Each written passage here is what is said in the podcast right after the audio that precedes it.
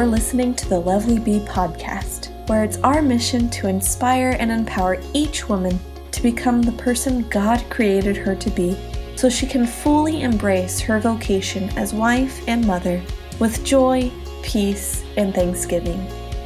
I'm Stephanie Roth. Thanks for joining me. Hey, lovelies, and welcome to the Lovely Bee podcast, episode three The Communion of Saints. This dogma of the church has always been one of my favorites. Um, I just love the concept of us being one community, one family in Christ. And so, with Halloween really right around the corner, I wanted to study the details of this dogma again for myself.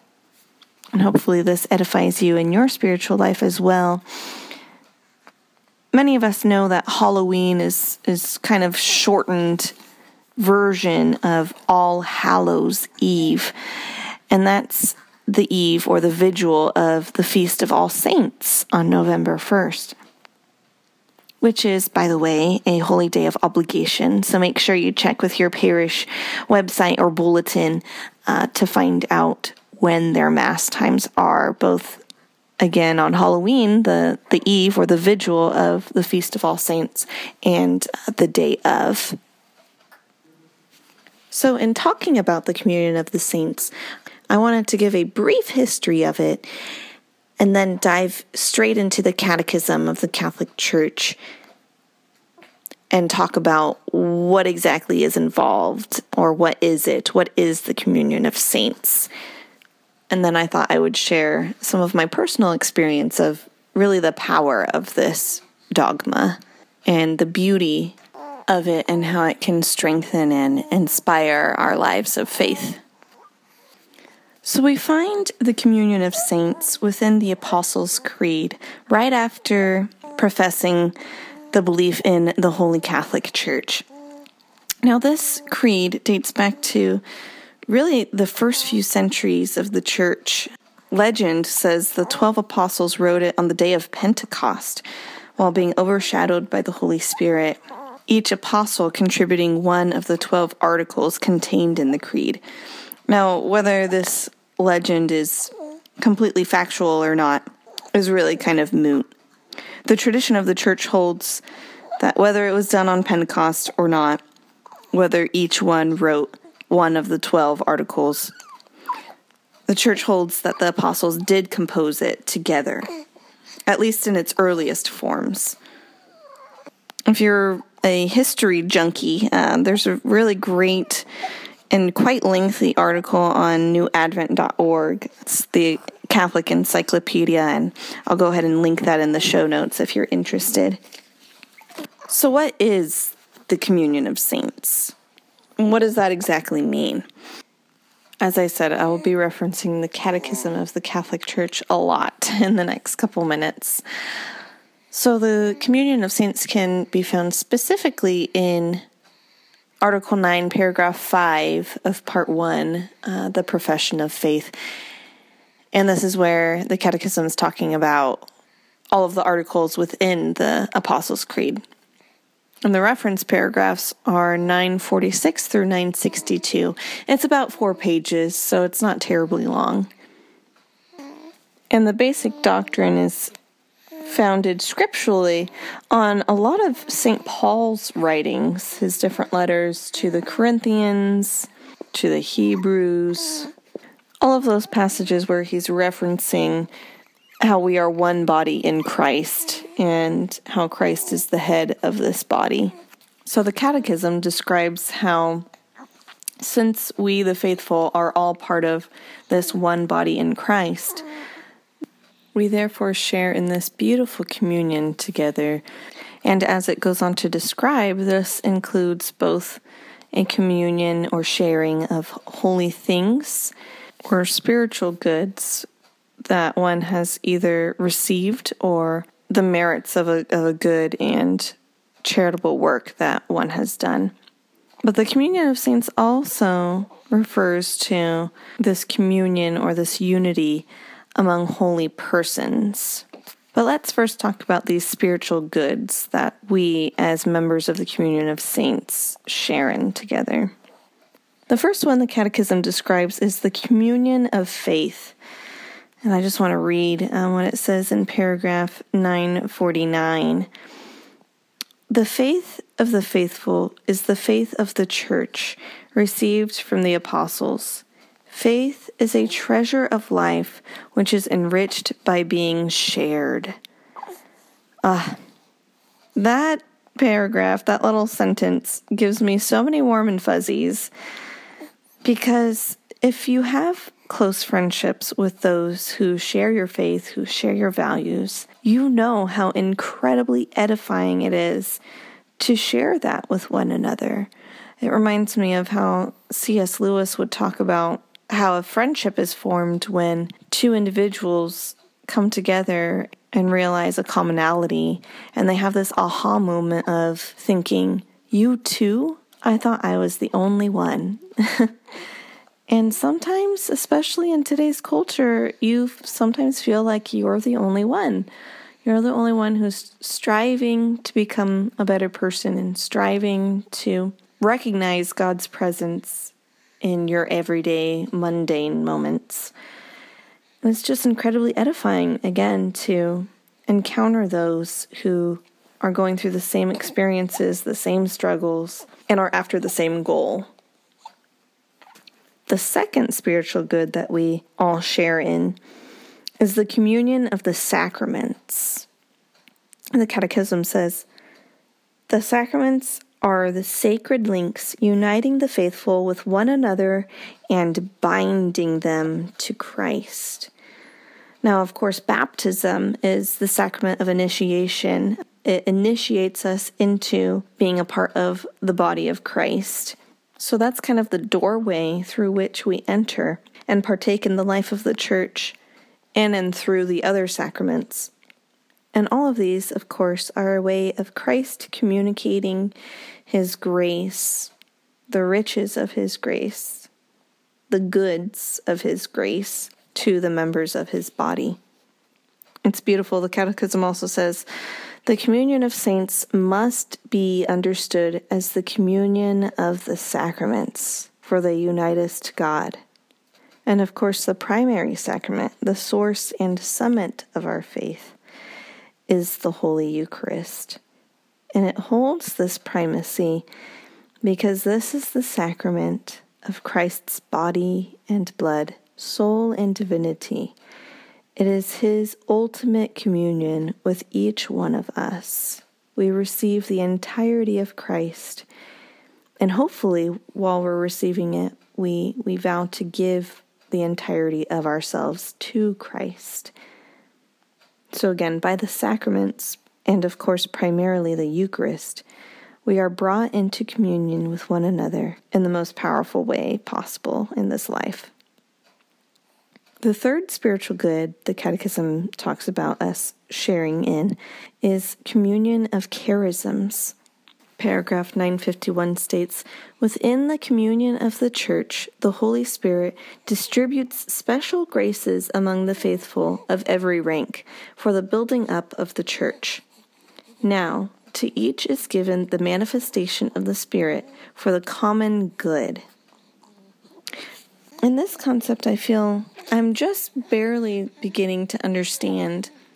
I recently went through a parish study program called called and gifted and it's all about trying to help you discover which charisms the spirit has gifted you with and a large part of the opening lectures and small group discussions is really fleshing out the fact that these charisms are given not primarily for our benefit. Rather, each charism possesses a character of service. So we might not even feel comfortable at first using it. It might not be something that we even particularly enjoy doing.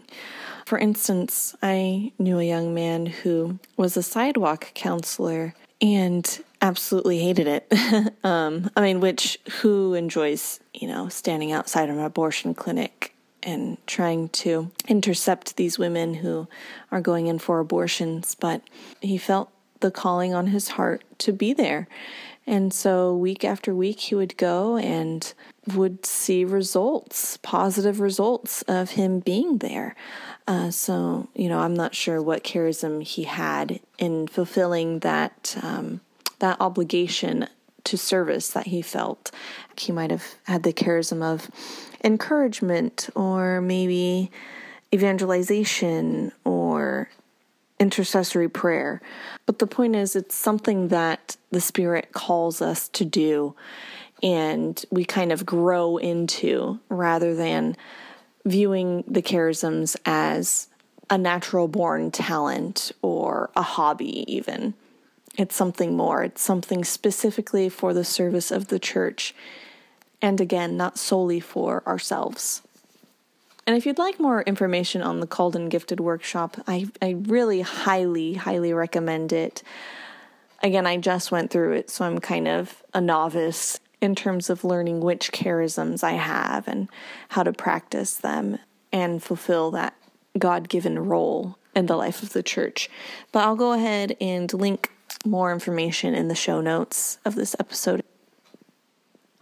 The next spiritual good that we share within the communion of saints is um, something I like to refer to communion of resources being good stewards of the many blessings that we've been given in our life. And really, I see this as a personal call to look into and try to practice more often the spiritual and corporal works of mercy and that call to be there for one another as fellow members of the communion of saints.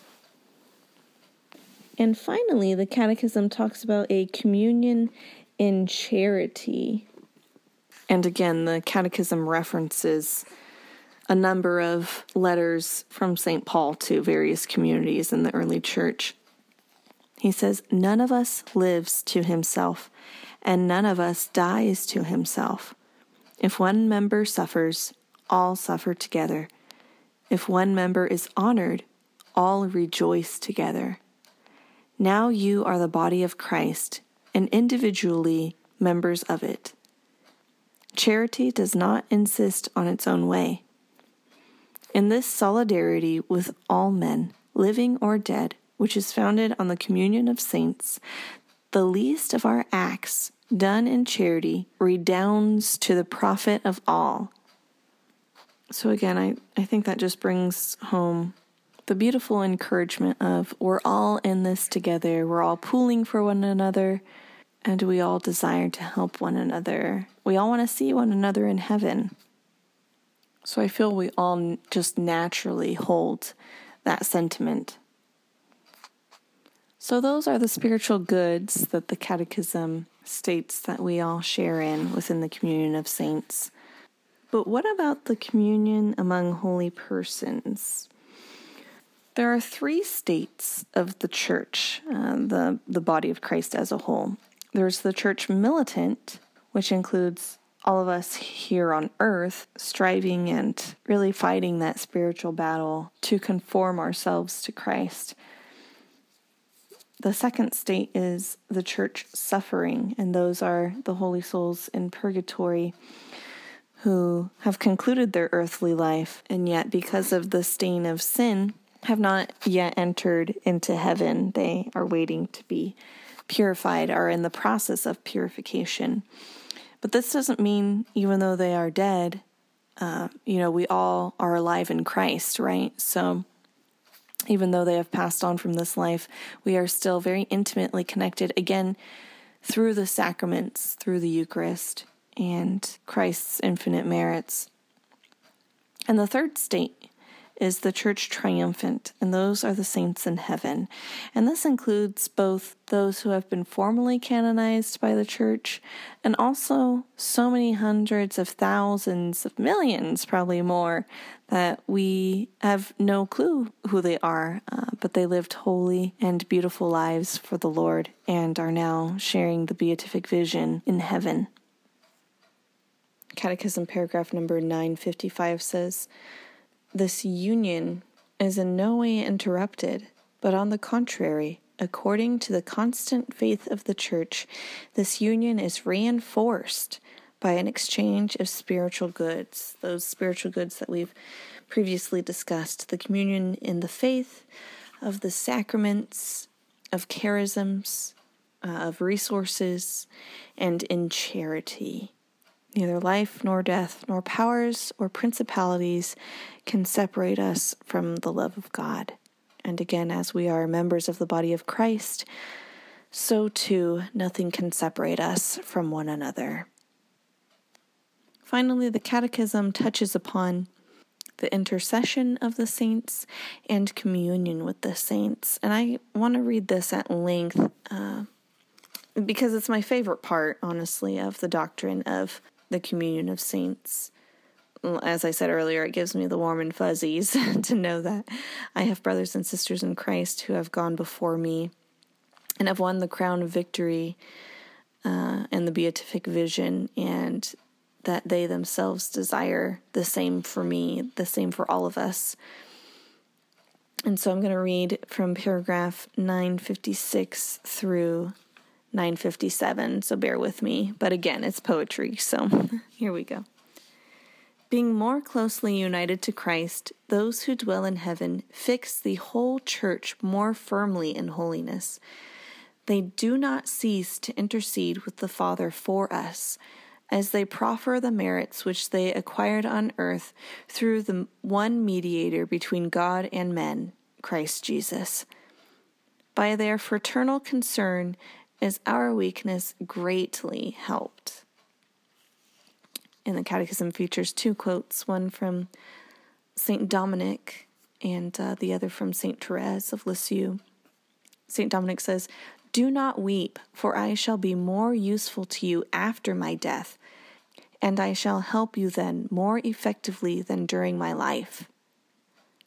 St. Therese of Lisieux says, I want to spend my heaven doing good on earth. The Catechism continues It is not merely by the title of example that we cherish the memory of these in heaven.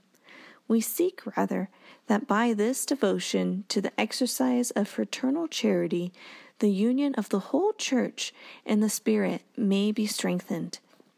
Exactly as Christian communion among our fellow pilgrims brings us closer to Christ, so our communion with the saints joins us to Christ, from whom, as from its fountain and head, issues all grace and the life of the people of God itself.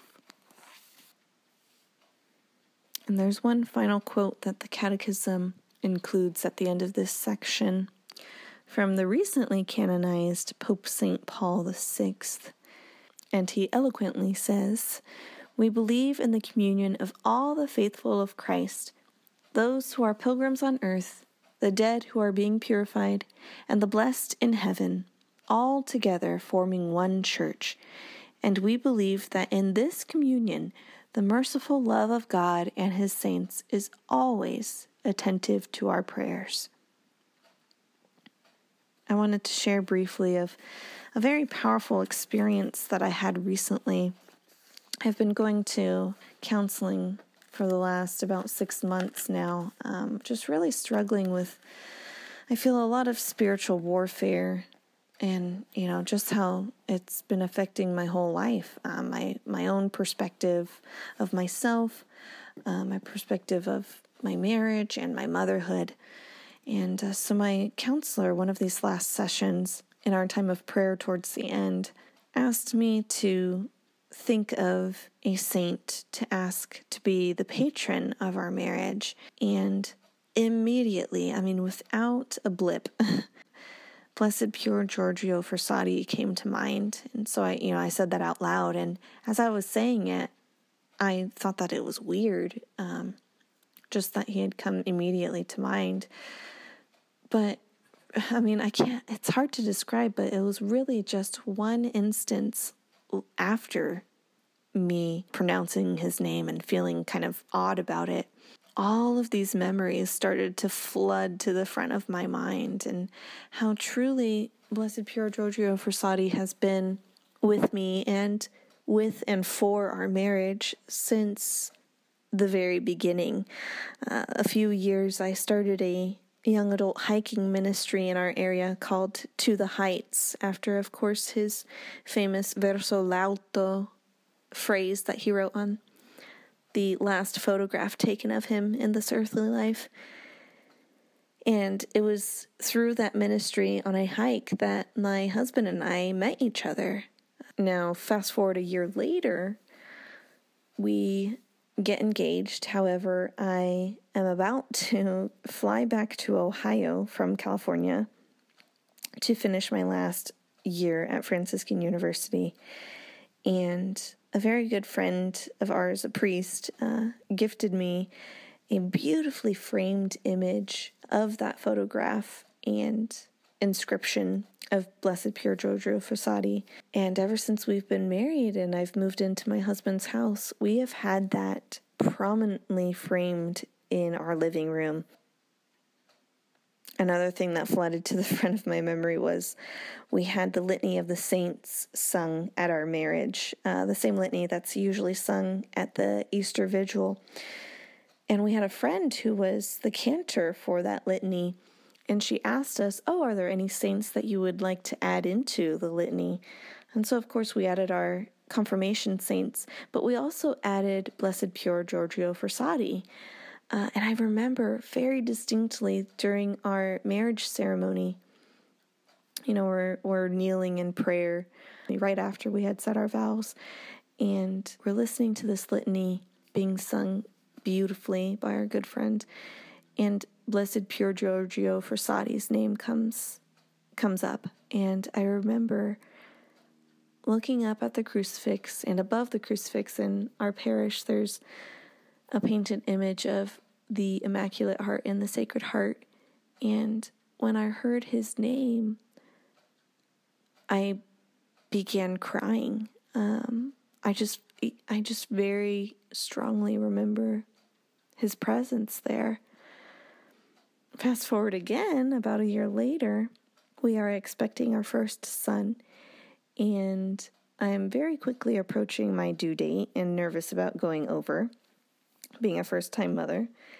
And one night, you know, it's difficult for me to sleep. I'm on the couch in the living room, so I'm not keeping my husband up all night. And I just feel called to pick up a book off the shelf that's about Blessed Pier Giorgio Frassati. And so I start reading the introduction to it. And right within that first paragraph, it says that he was born April 6th.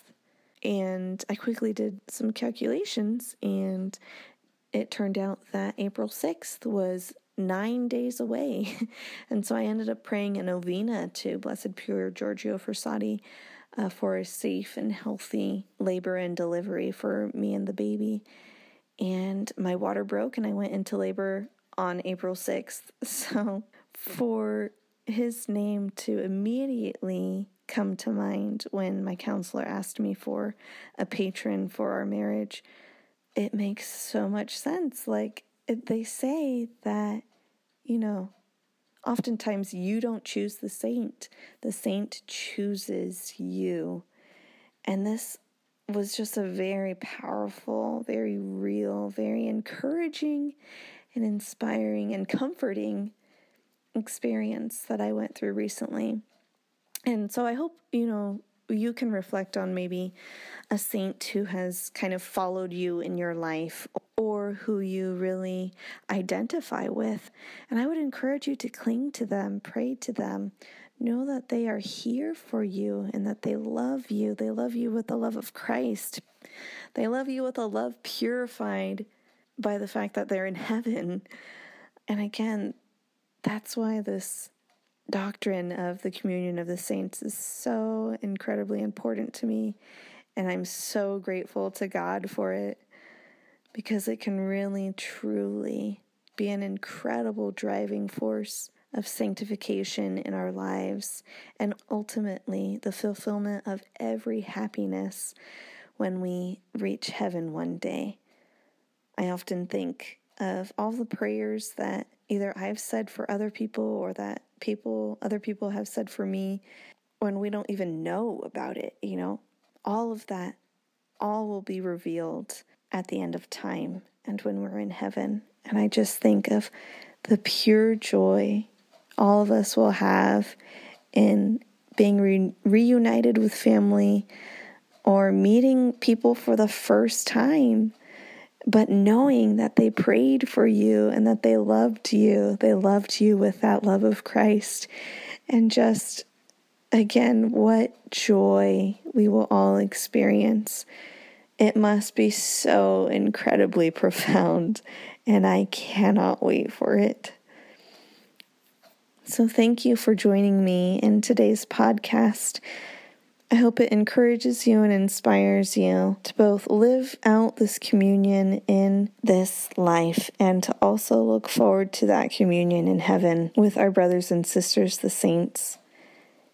Again, please, please, please remember to mark it in your calendar or set an alarm on your phone to go to Mass on November 1st, the Feast of All Saints.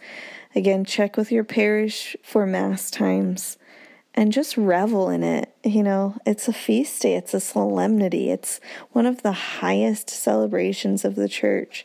So revel in that, my sisters. Revel in it. Until next time, have a blessed week. Know that you are lovely, incredibly lovely in the eyes of God. Take care.